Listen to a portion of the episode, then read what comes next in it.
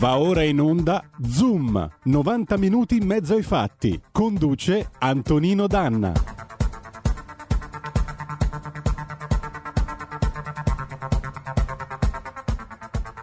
E invece ti spunta in studio Giulio Cainarca, perché Antonino Danna è inviato speciale sull'autostrada, suo non certamente per sua iniziativa, ma direi obtorto collo, giusto Antonino? Amiche e amici miei, a non dell'avventura, buongiorno, l'irreparabile è successo, vi parlo dal chilometro 125 e metri 100 dell'autostrada A4 Torino-Trieste, uscita di Milano-Certosa. Sono uscito un'ora fa per poter arrivare in 20 minuti circa a Via Bellerio e invece, grazie a un incidente in via di risoluzione, sono qua che arranco dietro a un furgone e peraltro mi trovo i camion tutti dall'altro lato, insomma siamo alla strozzatura per capirci dove ci si interseca con la 8. Comunque, in qualche modo io sto per arrivare a Via Belleria perché questo è il chilometro 125, ne mancano altri 5-6, quindi tra un po' la mia voce e la mia persona si materializzeranno. Trasmetto dal mio studio mobile che in questo momento... la mia Alfa Romeo 166. Allora, oggi noi cominciamo questa puntata, potete credo già vederli nella webcam, abbiamo Giulio Cainarca, appunto il direttore di RPL, e poi abbiamo un ospite importante che vi vado a presentare, Luca D'Auria, 51 anni, lombardo di Milano, avvocato penalista da quasi 23 anni, docente universitario, ha una passione per materie filosofiche che affianca alla sua attività di scrittore e pubblicista in tema di diritto. Si è occupato del giudizio con la G maiuscola, il processo criminale, che prende in considerazione dallo spiritismo alla matematica. Ha collaborato con RPL e oggi ci spiegherà i come e i perché del processo in corso a Catania contro Matteo Salvini. Buongiorno avvocato, benvenuto. Tra poco, perché prima abbiamo un pezzo musicale, Antonino. Esatto, avevamo preparato una piccola intro che è il Perry Mason Theme 1957. Vai Giulio Cesare, vai!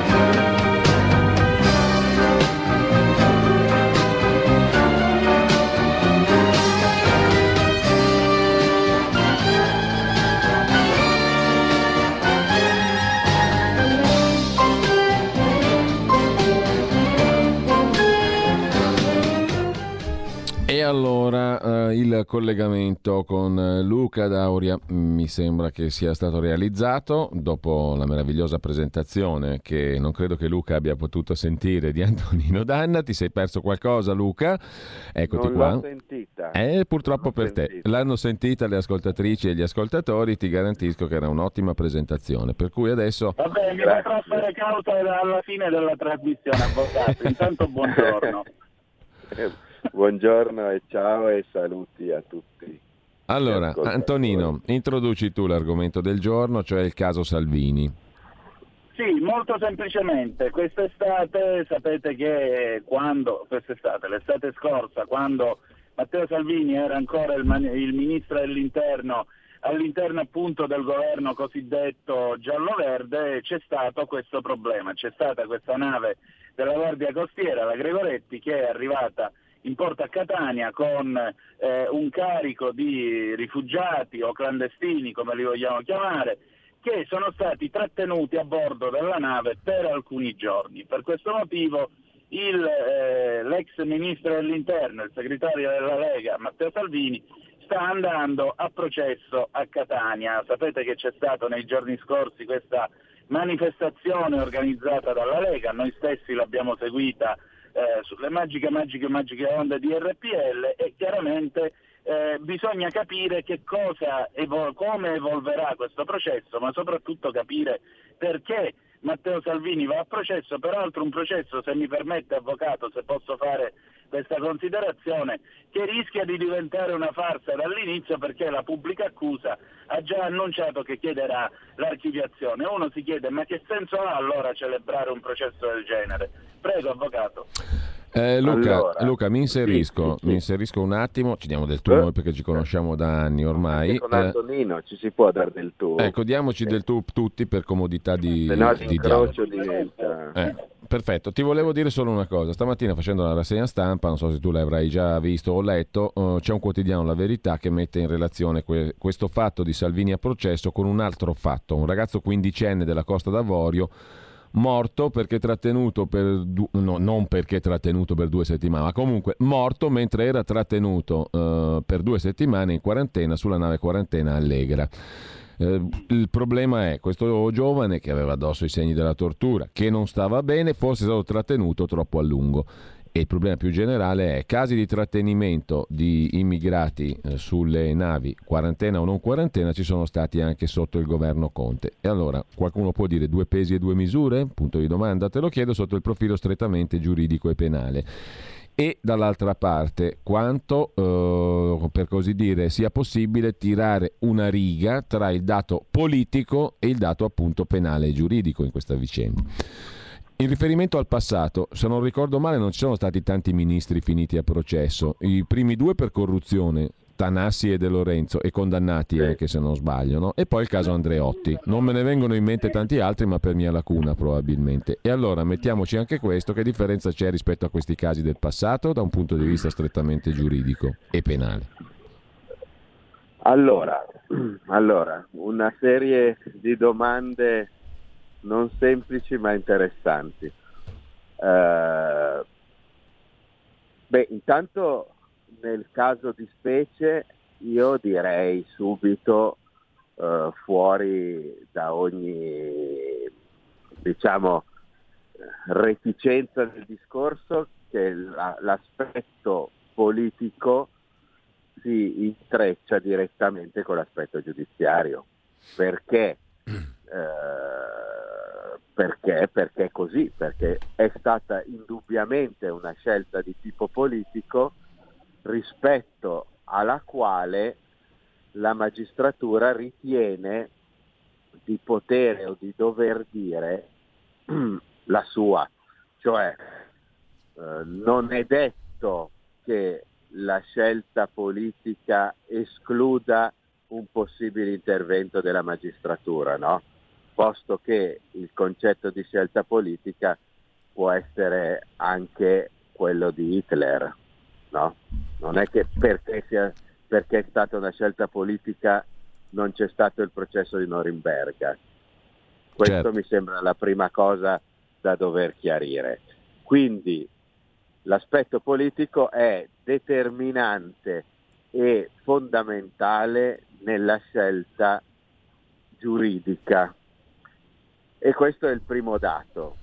Il secondo dato, io non ho letto la notizia che tu adesso hai ripreso, ma oserei dire che è assai interessante per la scelta che è stata fatta nel procedimento che vede coinvolto Salvini, perché se non sbaglio è stata convocata come testimone anche il ministro Lamorgese, giusto? E la Procura di Palermo ha aperto un'inchiesta sulla morte di questo quindicenne sulla nave. Certo. Questo è un fatto che a me ha colpito immediatamente, quando ho saputo che il ministro Lamorgese è stata convocata. Perché mi ha colpito? Perché il giudice di quell'udienza preliminare, diciamo che l'udienza preliminare è una fase che deve esclusivamente decidere se una certa persona a cui è attribuito un reato deve andare al processo oppure ci deve essere una sentenza di non luogo a procedere, perché secondo un modo di dire che forse è un po' passato ma originario del codice di procedura penale, l'imputazione è azzardata. Perché in un'imputazione a carico di Matteo Salvini, che certamente nulla ha a che fare con l'attualità, cioè il ministro Lamorgese è diventato ministro proprio a seguito della fine di quel governo in cui Matteo Salvini aveva quello stesso identico ruolo. Perché lo deve chiamare come testimone il ministro di oggi? Lo deve chiamare per capire se ci sono delle differenze o lo deve chiamare perché sospetta che ci siano delle analogie? Anzi, oserei dire, alla luce di questa notizia, ci sono delle analogie con un fatto ancora più grave, perché all'epoca non era morto nessuno, mi pare, no? Sì. Quindi io subito ho letto con estremo interesse e anche un po' di malizia questa scelta del giudice, che ha degli altri aspetti curiosi. Il giudice sa benissimo che il pubblico ministero ha chiesto o chiederà, io adesso questo formalmente non lo so se è già stato fatto oppure no, ma potrebbe essere già stato fatto il non luogo a procedere. Non luogo a procedere a cui evidentemente si associa il difensore di Matteo Salvini. Ora, è abbastanza raro che un giudice dell'udienza preliminare, che ce l'ha nei suoi poteri quello di assumere delle prove per chiarirsi se l'imputato deve andare oppure no a processo, le assuma quando entrambe le parti concordano sostanzialmente, no? Concordano in questo caso nel fatto che non debba andare a processo. Sì. Perché lo fa? Diciamo, la risposta più automatica è perché non è convinto di qualcosa. Questo a me pare evidente. E di che cosa può non essere convinto? Mi verrebbe da dire non è convinto del non luogo a procedere. Perché se tutti e due glielo chiedono, accusa e difesa, se lui avesse in testa ma certo qua secondo me non c'è da procedere, non avrebbe neanche quello scrupolo verso la pubblica accusa di dire assumo 1 o 2 prove per convincermi, perché ma io, cioè, andrebbe liscio per il non luogo a procedere. Quindi a me certo, però così si depoliticizzerebbe di colpo tutto quello che è stato politicizzato prima, però. Secondo me farebbe molto di più. Toglierebbe forse addirittura alla difesa la sua difesa principale, che è quella che credo stessi dicendo tu, cioè quello di politicizzare il dibattimento. Senti, se tu fossi l'avvocato di Salvini, cioè se tu fossi al posto della tua peraltro amica avvocato Buongiorno, no? Ecco, come la leggeresti questa decisione del giudice di cui stai parlando adesso, in questi termini interessanti, no? Perché c'è un modo di interpretare questa decisione che non è così scontato e apparente a prima vista, no? Tu come la leggeresti da avvocato difensore di Matteo Salvini? Gli direi: Matteo, vediamo cosa vengono a dire. Perché? Loro cosa verranno a dire? Allora, io posso supporre che i ministri dell'epoca verranno a dire: la politica sull'immigrazione era condivisa, perché quello secondo me lo devono dire. Poi però ci sono le deleghe. Se il singolo ministro attua una decisione generale in maniera sconsiderata, quello noi non ci potevamo fare niente. Io penso che venga a dire una cosa così. Questo quello sì. In sala riunioni con Matteo Salvini gli direi: allora facciamo una previsione. Loro non possono venire a dire che erano per i porti aperti, tutti in Italia, chi se ne frega. Non verranno mai a dirlo, perché sarebbero, cioè, perché sono davanti a un giudice, non sono davanti a una telecamera in cui si può sparare qualsiasi cosa.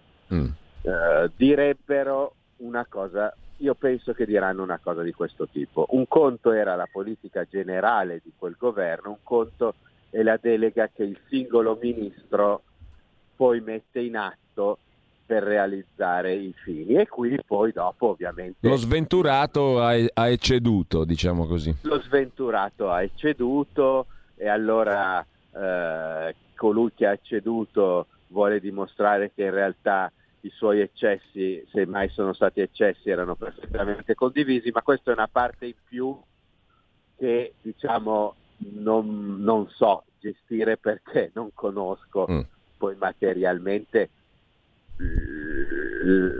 i documenti e quello che possono avere l'una e l'altra parte. Ma io ancora una volta la prima cosa che direi a Matteo Salvini, se fosse in sala riunioni da me, gli direi: guarda che qui noi però, il giudice, a prescindere dalla tua posizione processuale, qui ha lanciato una bomba atomica che si chiama ministro Lamorgese. Perché il ministro Lamorgese che cosa ci viene a dire? O ci viene a dire no, adesso è cambiato tutto, ma chi se ne frega di sapere che è cambiato tutto rispetto al reato che tu avresti commesso o no? Oppure ci viene a dire: guarda che adesso facciamo la stessa cosa. Dubito che verrà a dire questo. Noi abbiamo, noi difesa ipotetica di Matteo Salvini, abbiamo invece una chiave processuale, e la chiave processuale è quella che mi pare che oltretutto Matteo Salvini invochi spesso: non è che adesso si fa tanto di diverso. E allora io, più che concentrarmi su quello che vengono a dire i ministri dell'epoca, perché io suppongo che diranno quella cosa lì. Ecco, però Luca, fammi capire, questa chiave processuale di cui tu parli è appunto processuale, non politica, cioè il non è che adesso fanno qualcosa di diverso non è una valutazione politica in questo caso, ma processuale, giusto? Ho capito bene? Processuale. Certo, è il cioè, è anche politica ovviamente, però è processuale. Nel processuale. Perfetto. Cioè io ho il sospetto che qui il giudice possa arrivare a una conclusione di quest'udienza preliminare dicendo: non luogo a procedere per Matteo Salvini, anche perché tutto sommato viene fatto lo stesso anche adesso, seppur magari con delle forme estetiche più alleggerite. Però attenzione, qui come si suol dire abbiamo anche un morto. Certo. Oppure al contrario dire: sapete cosa c'è di nuovo? Che Matteo Salvini va a processo, perché, ma io non escludo che ci vada anche qualcun altro, chi lo sa, perché cioè io non riesco veramente a capire il motivo, se non sottolineare una differenza che però è inutile, perché per provare un reato non si cita come testimone uno che il reato non lo commette. No? Cioè la Lamorgese. Voglio dire, per avere la conferma che quel comportamento non si deve tenere, io non ho bisogno di citare chi quel comportamento non tiene o mi dice che è un comportamento osceno. Cioè se io faccio un processo contro Tizio per violenza sessuale, non è che cito il padre modello. per spiegare come si fa il padre modello e non il padre abusatore, no? È un paradosso. Certo. Per cui perché io cito quello che magari l'opinione pubblica oggi vorrebbe leggere come il ministro dell'interno modello? Perché lo cito? Ma io devo vedere se ci sono gli elementi per quel reato là commesso da lui in un'epoca in cui questo ministro nulla aveva a che fare con quel dicastero. Per cui se io lo chiamo non è per sottolineare, cioè tutto è possibile, ma mi sembrerebbe troppo, questo sì, troppo politico, ma politico nel senso di non giudiziario, sottolineare la differenza citando chi meglio si sarebbe comportato in seguito. Secondo me qui invece c'è sotto una scelta processuale, cioè verificare se sono stati commessi dei reati nell'epoca del ministero Salvini e quali sono le differenze, ma non politiche, ma di comportamento rilevante dal punto di vista giuridico in seguito. Questo però vuol dire che non basta il codice penale, allora, perché se diciamo c'è un'ipotesi di sequestro di persona regolata dal codice penale, allora io decido anche solo sul caso Salvini se lui è un sequestratore di persone o no, non c'ho bisogno della Lamorgese. È quello che prima infatti stavo dicendo, io non ho bisogno di lei a meno di non voler far emergere qualcos'altro. Ma cioè, è mio compito del giudice, cioè in questione, far emergere qualcos'altro. E quel qualcos'altro è processuale o di nuovo politico / ideologico? Questo non riesco a comprendere da cittadino, allora fino in fondo. In un modo che scioglierai tu dall'ambiguità.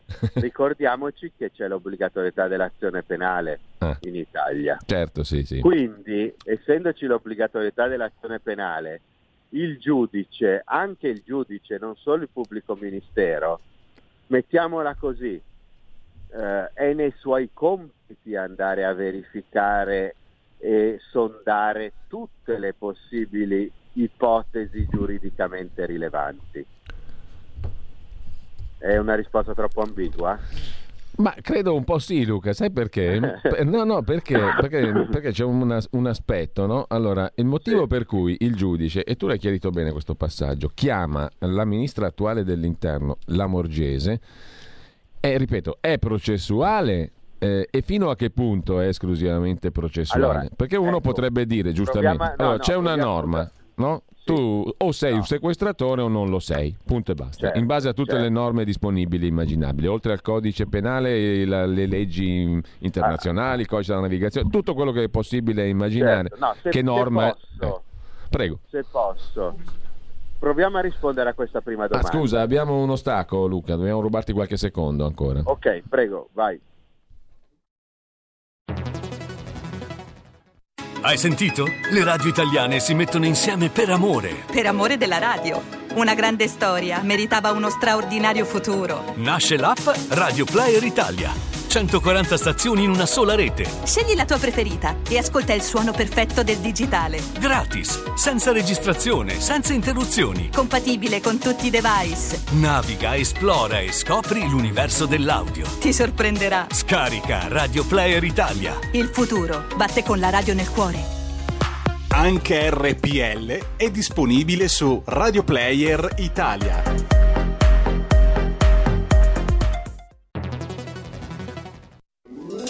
Stai ascoltando RPL, la tua voce libera, senza filtri né censura. La tua radio. Allora, rieccoci, intanto ci ha raggiunto in studio anche Antonino Danna. Sì, qualche resta in me, buongiorno a tutti, ce l'abbiamo fatta esserci qui. Luca D'Auria, analisi penal giuridica del caso Salvini, del processo a Catania. Stavi dicendo? Allora, io stavo dicendo, proviamo a rispondere al tuo quesito, no? Io premetto che posso rispondere e credo che abbia senso solo una risposta di tipo giuridico. Quindi la risposta di tipo giuridico è: per forza. Il ministro Lamorgese è stato citato come testimone per ragioni giuridiche. A questa prima risposta giuridica ne devo aggiungere una seconda, che è quella che in parte abbiamo già detto, cioè non esiste situazione processuale nota alla giurisprudenza in cui si cita come testimone chi non commette un reato per dimostrare che un altro l'ha commesso. Non si cita il padre ineccepibile per dimostrare che l'altro è un padre abusatore, per fare un esempio che non c'entra niente. Sì. Questi sono i due presupposti, per cui la domanda successiva, la risposta alla tua domanda perché lo cita, ma qui io non vi so dare nessun aiuto, per ragioni puramente, chiamiamoli, di mediatica politica, di rappresentazione di un bene da una parte e di un male dall'altra, ma non ci credo, perché il magistrato non ce l'ha questo, perché lui vuole una risposta giuridica da questa citazione. E io mi chiedo, come fa ad avere una risposta giuridica sull'imputato? Appunto. No? Come fa ad avere una risposta giuridica sull'imputato? Su chi vuole avere una risposta giuridica? Avvocato, mi permetto di fare un'osservazione. Giustamente tu dici: vengono a convocare una che non c'entra niente, che non ne sa niente di questa vicenda, la interpellano, la interrogano. A me sembra che si stia introducendo un principio forse abbastanza delicato, perché qui io credo che ci si stia muovendo su un crinale estremamente scivoloso. Cioè, tu mi insegni, per quel poco che mi ricordo ancora di amministrativo, che un ministro in quanto tale è una figura anfibia, perché il rapporto è l'uomo che coordina l'amministrazione con l'alta amministrazione, la politica, le scelte di parte. Allora, quando un ministro che comunque ha deciso di tenere una certa linea sull'immigrazione e dice qui ci dobbiamo fermare perché io dico no a tutta una serie di cose, viene mandato a processo, cioè questo vuol dire che sostanzialmente chiunque un domani volesse fare volesse prendere qualche misura, diciamo così, un po' più dura rispetto a quello che l'attuale compagine governativa ha in tema di immigrazione, praticamente finirebbe in automatico sotto processo. Cioè, no, qui introduciamo il reato di essere ministri di centrodestra? No, non... Allora, se vuoi una risposta giuridica è no. Sì. Se vuoi una risposta politica non la dico. Beh, sarà probabilmente sì. La risposta giuridica è no. La risposta giuridica è no. Non è così. La risposta via di mezzo, che coinvolge forse la prima parte del tuo intervento, è: il magistrato penale, diciamola semplicemente, se ne strafrega dei ruoli istituzionali dei soggetti, si interessa solo di reati, basta. Ma torno invece alla questione di cui trattavamo anche con Giulio: perché il ministro di oggi? Certo, perché oggi? Un conto è Conte, no? Un altro conto è Lamorgese. Ma sono due conti, sono due conti completamente diversi. Sì, Conte che peraltro non è processato. Attenzione, la posizione di Conte è perfettamente compatibile, la sua citazione, con un rinvio a giudizio di Salvini.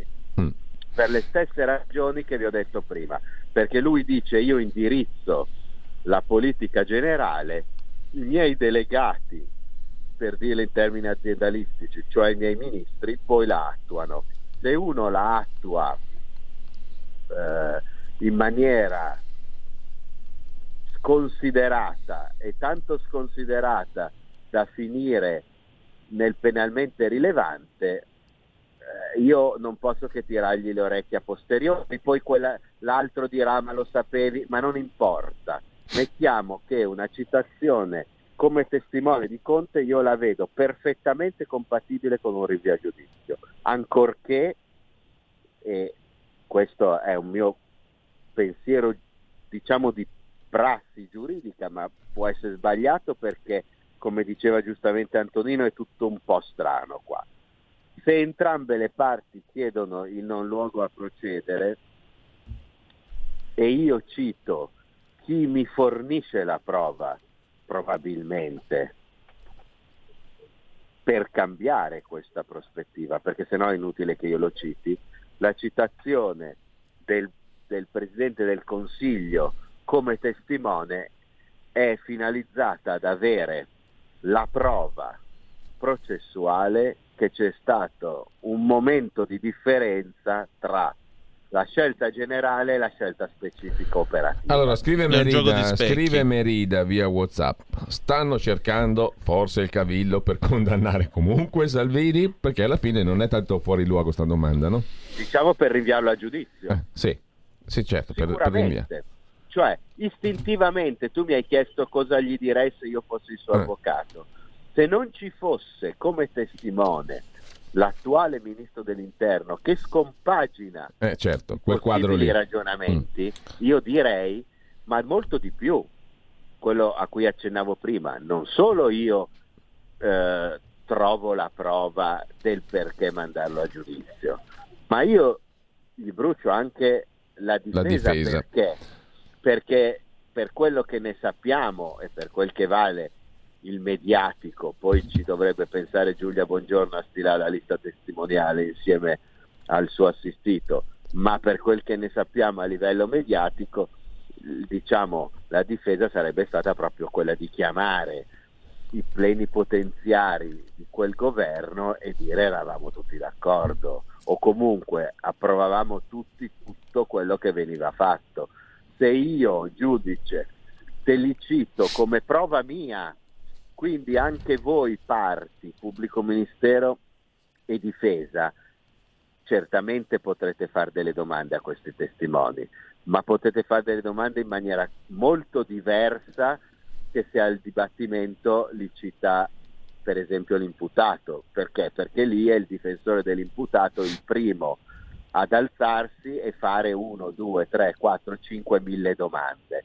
Qua sono prove, chiamiamole così, del giudice in questa fase, è il giudice che li interroga. Poi alla fine delle sue domande dice alle parti: adesso fate voi delle domande, ma può anche dire domande su temi che non ho già affrontato io, cioè porre dei limiti. Può porre dei limiti, è molto particolare questa scelta che ha fatto. Questa scelta è paragonabile, per farlo capire a chi ci ascolta, ma ne capirà esattamente le differenze, a quello che è stato fatto dal giudice dell'udienza preliminare nel processo, per esempio, contro Alberto Stasi o Anna Maria Franzoni. Lì si era in giudizio abbreviato, e quindi è un giudizio più completo, è un'udienza preliminare trasformata in primo grado. Però anche lì il giudice ha detto: io non sono convinto di cosa dicono l'accusa e la difesa, devo assumere io delle prove. Peccato che lì accusa e difesa dicevano due cose diametralmente opposte, qui la dicono la stessa, cioè che non deve andare a giudizio. E allora, ripeto, se lui giudice fosse così convinto del non andare a giudizio, ma che ragione c'è di fare la sfilata dei politici al processo? Allora, o vogliamo dargli un valore completamente diverso, cioè diciamo così un po' da telecamere, un po' pop, e allora però voglio dire parliamo su un altro piano, no? Ma se vogliamo dargli un piano giuridico, essenzialmente giuridico, io dico che quella citazione ha un solo, quelle citazioni hanno un solo significato: capire se deve essere rinviato a giudizio o no Salvini, perché non è convinto del non rinviarlo, perché le parti gli hanno chiesto di non rinviarlo. Sì, sì.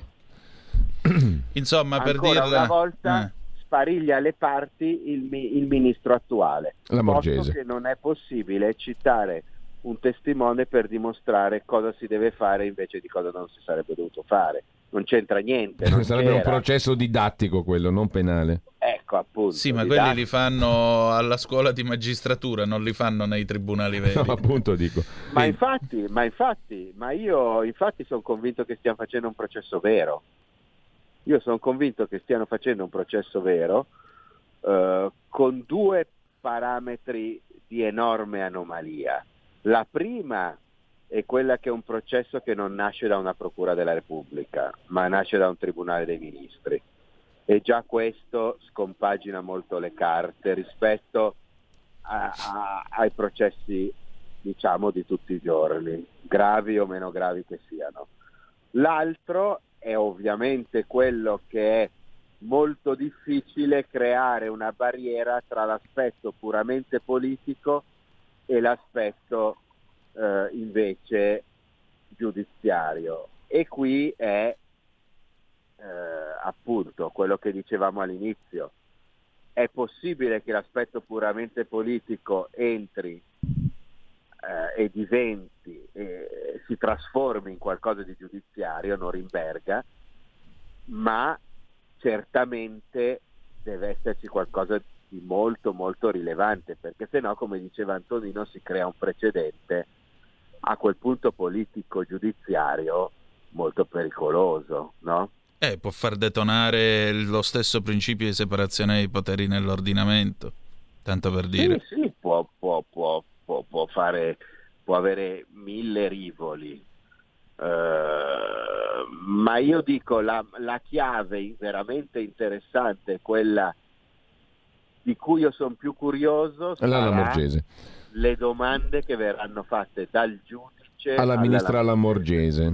Sì, sì, assolutamente. Lì è perché lì si capisce che cosa il giudice ha in testa in questo supplemento probatorio che ha richiesto. Volgarmente dove vuole andare a parare. Esatto. Dove vuole andare a parare. E poi quando sarà, le parole di Conte, che si leverà sicuramente qualche sassolino dalle scarpe. Vabbè, quello ci sta. Ma quello, voglio dire, è scontato, ma chi ha partecipato a quell'esperienza decisionale, da una parte o dall'altra che sia, ma è ovvio che si toglie sassolini e tira pietre e maceti dall'altra parte. Ma questo, voglio dire, succede in tutti i processi. Non si può pretendere che perché un processo investe dei politici si vada coi guanti bianchi. Nei processi arrivano fiammate. Certo. Arrivano fiammate, ma anche nel banale processo di vicinato arrivano fiammate tra la vittima, l'imputato. Tutti i processi sono dei momenti molto duri, no? Dei momenti in cui si spara ad alto zero. Certo. Immaginiamoci quando c'è in gioco così tanto.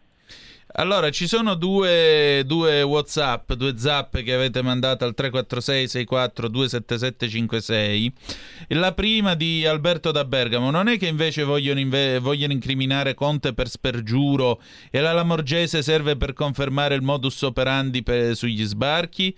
Ancora Lorenzo: scusate, ma se io mi trovo tre tipi strani che vogliono entrare in casa mia e non li faccio entrare, li lascio sul pianerottolo e nel frattempo chiamo la polizia, cosa sono, un sequestratore?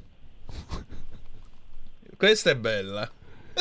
Allora, questa seconda io la girerei in un altro modo. Sì. Se invece di parlare di mare parlassi col direttore, qualche volta ne abbiamo chiacchierato insieme di questa ipotesi puramente di scuola. Se invece di parlare di mare parlassimo di confini terrestri o di aerei, e invece di una nave ci fosse un camion al confine del Monte Bianco o un charter a Malpensa.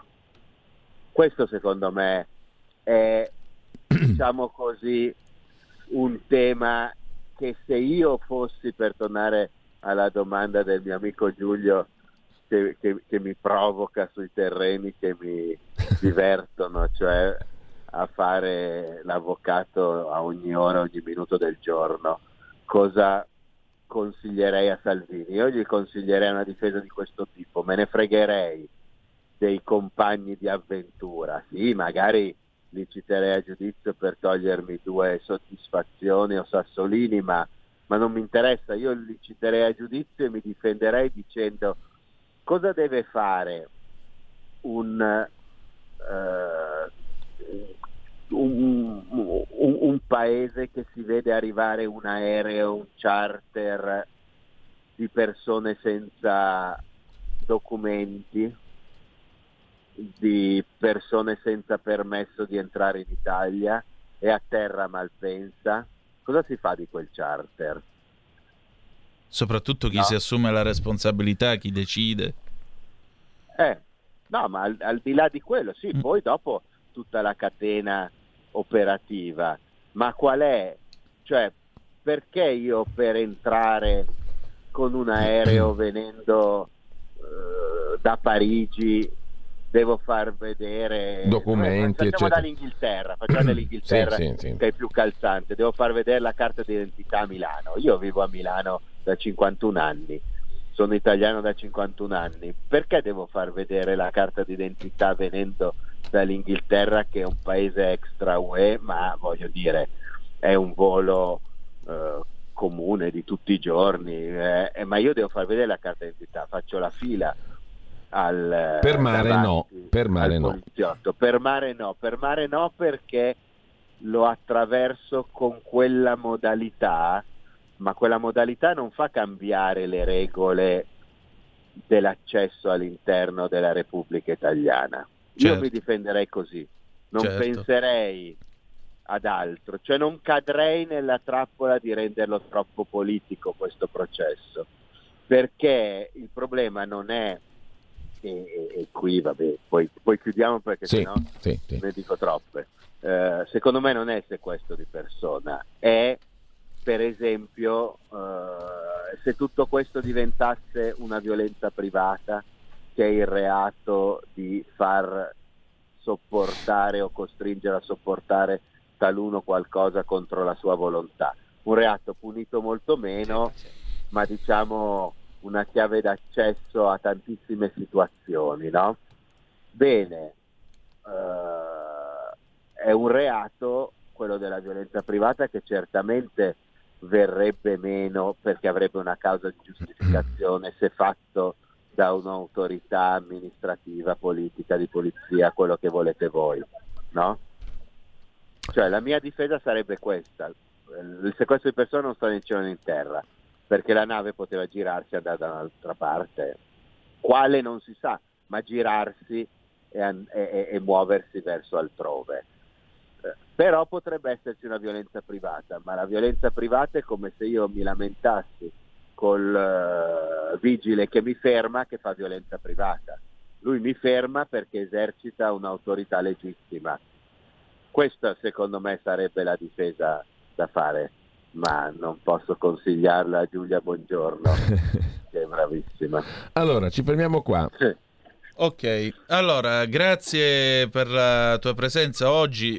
Purtroppo è giovedì, quindi ci tocca avere meno tempo e meno spazio. Ci scusiamo anche con gli ascoltatori, perché avremmo voluto avere più tempo anche per i vostri interventi. Comunque abbiamo visto i vostri WhatsApp. Tra l'altro volevo rispondere a uno dei nostri ascoltatori che chiedeva, dice: ma i giudici hanno la verità in tasca? No, hanno i codici e la procedura, e quella gli deve bastare. Hanno la verità, però la determinano. Esatto.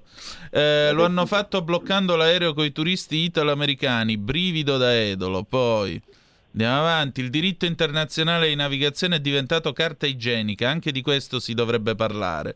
Non è un'osservazione peregrina, mi sa. No, certo, in tutti i sensi.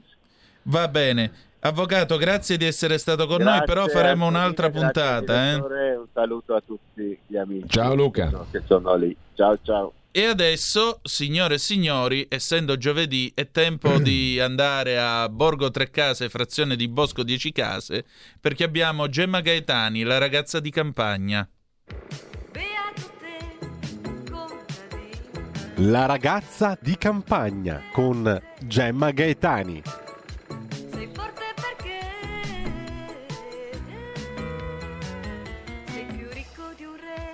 Ed eccola qua nel suo sfolgorante rossetto rosso, la nostra Gemma, buongiorno. Ciao, buongiorno, buongiorno Antonino e a tutti gli ascoltatori di RPL. Allora, ciao a tutti. Ben trovata. Senti, noi qua vorremmo passare un attimo dall'amaro delle aule di tribunale a qualcosa di più dolciastro. Che cosa ci consigli oggi? Sì, allora io da ragazza di campagna appunto ho fatto sono andata a impicciarmi degli zuccheri, proprio perché pensavo giusto l'altro giorno al fatto che una volta cantavamo con Mary Poppins che bastava un poco di zucchero per mandare giù la pillola, mentre invece adesso dobbiamo prendere un sacco di pillole perché abbiamo negli ultimi 10 anni mangiato troppi zuccheri e quindi abbiamo sviluppato tutta una serie di patologie determinate dagli zuccheri. Va detto però, non è così amara questa considerazione, che non ne siamo tanto colpevoli, nel senso che la produzione appunto industrializzata del cibo usa tantissimo zucchero, però ho deciso di fare questa piccola indagine proprio perché secondo me non sono chiarissime alcune cose e si rischia quindi di mangiare troppi zuccheri senza sapere che lo si sta facendo, per poi ritrovarsi non tanto con dei chili in più, perché quello non è un problema dal punto di vista estetico, secondo me lo è dal punto di vista della salute, ma ritrovarsi con delle patologie piuttosto serie come possono essere il diabete, e addirittura è stato visto che anche le patologie tumorali possono dipendere da un eccesso continuativo di zuccheri. Quindi mi sono andata a vedere le linee guida dell'OMS, ne abbiamo parlato anche l'altro giorno, perché comunque è un punto di riferimento, insomma bisogna averci a che fare. Proprio pochi anni fa, nel 2015, già 5 anni fa, e le cose nel frattempo sono ancora più peggiorate, l'OMS disse che dovevamo fare attenzione e assumere al massimo il 10% di calorie da zuccheri aggiunti rispetto al totale del nostro apporto calorico. Facciamo un esempio, una persona media incamera 2000 calorie al giorno, quindi massimo 200, secondo loro, devono essere di zuccheri aggiunti. Il che vuol dire all'incirca, siccome gli zuccheri hanno circa 4 calorie ogni grammo, vuol dire 50 grammi, che tradotto è per esempio 10-12 cucchiaini di zucchero. Allora uno giustamente pensa, vabbè, ma io mica metto 12 cucchiaini di zucchero all'interno dei caffè che mi bevo durante la giornata, e qui casca l'asino, qui è l'errore clamoroso. E infatti abbiamo pensato di spiegare una serie di cose, tra l'altro sarà probabilmente l'inizio, una specie di indagine in più puntate, perché il discorso zuccheri certo. È veramente complessissimo. Gli zuccheri, questa è una cosa che non sanno tutti, non sono soltanto quelli dolci, tant'è che si dividono in zuccheri semplici e zuccheri complessi, il fruttosio, lo zucchero contenuto nella frutta, lo zucchero bianco, appunto il saccarosio. Quelli sono zuccheri semplici, cioè che il nostro organismo subito assimila, c'è quindi questo picco glicemico, li digerisce molto velocemente e ha un calo che si chiama ipoglicemico e quindi abbiamo di nuovo fame. E si pensa di essere salvi se non si mangiano zuccheri dolci oppure dolci, ma non è così, perché anche gli zuccheri complessi vengono trasformati dal nostro organismo alla fine in glucosio. Ti ricordi quella pubblicità che diceva che che lo zucchero nutriva il cervello di tanti anni fa? Sì. È vero, però ha indotto tante persone a mangiare, perché ci sono quelle che non lo fanno, ma anche quelle che lo fanno, a mangiare tante merendine, bere tanti succhi di frutta con gli zuccheri aggiunti, pensando tanto mi fa bene al cervello. Ecco, anche quella è una cosa che dobbiamo demistificare, dobbiamo spiegare com'è la verità. La verità è che il glucosio oltrepassa la barriera ematoencefalica del cervello, è vero, ma non soltanto, ma tutti i carboidrati, ossia gli zuccheri complessi, ti vengono definitivamente ridotti al glucosio. Quindi non è che se io non mangio dolci non rischio di ingrassare, perché però magari mi mangio un chilo di pasta, pane, eccetera al giorno. Oltretutto, anche se io assumessi soltanto proteine, le famose diete chetogeniche, ecco, anche in quel caso se assumessi troppe calorie da proteine potrei ingrassare, perché il nostro organismo è capace in condizioni di bisogno di ridurre al glucosio perfino i grassi e le proteine. Quindi bisogna fare tanta attenzione. Altre due cose, sai che mettiamo sempre un po', come dire, sulla graticola i famosi foodies, cioè quelli che ci raccontano, no, che con questi cibi salutisti altrettanto industriali, però che si fingono salutisti, noi risolviamo tutti i nostri problemi. Ecco, per esempio il foodist dice no, ma io non mangio la pasta normale, io mi mangio la pasta di legumi. Ecco, è, diciamo così, un po' una sciocchezza, perché anche i legumi contengono carboidrati, semplicemente ne contengono una minima piccola parte in meno rispetto ai farinacei. Quindi mangiare la pasta di lenticchie anziché la pasta di grano duro non porta quasi alcun giovamento. Altra balla dei foodies, i malti di cereali. Io qui conduco proprio una battaglia veramente cattiva, perché sono una persona che c'è caduta anni fa e consumava i malti di cereali, perché venivano raccontati come zuccheri più naturali rispetto allo zucchero da barbabietola o da canna, perché si fanno praticamente facendo bollire questi cereali.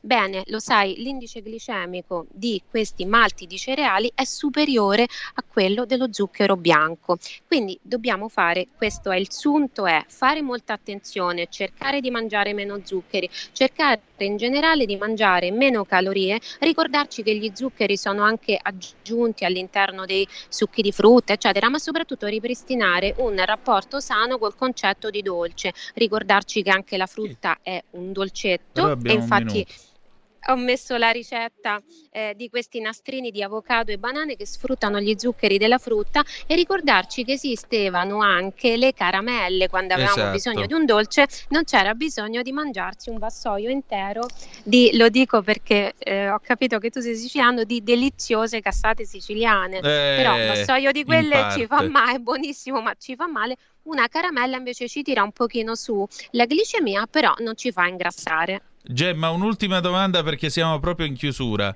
E il miele in tutto questo, sì o no? Secco secco.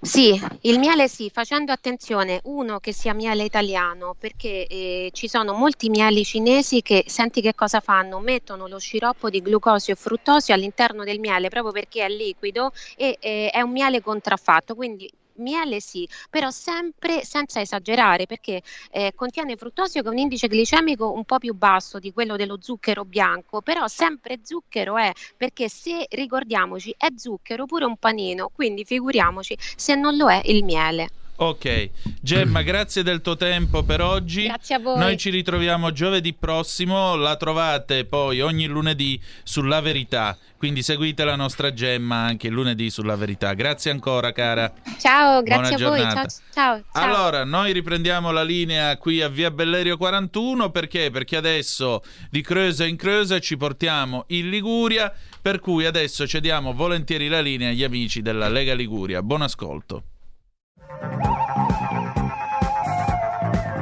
Avete ascoltato Zoom, 90 minuti in mezzo ai fatti.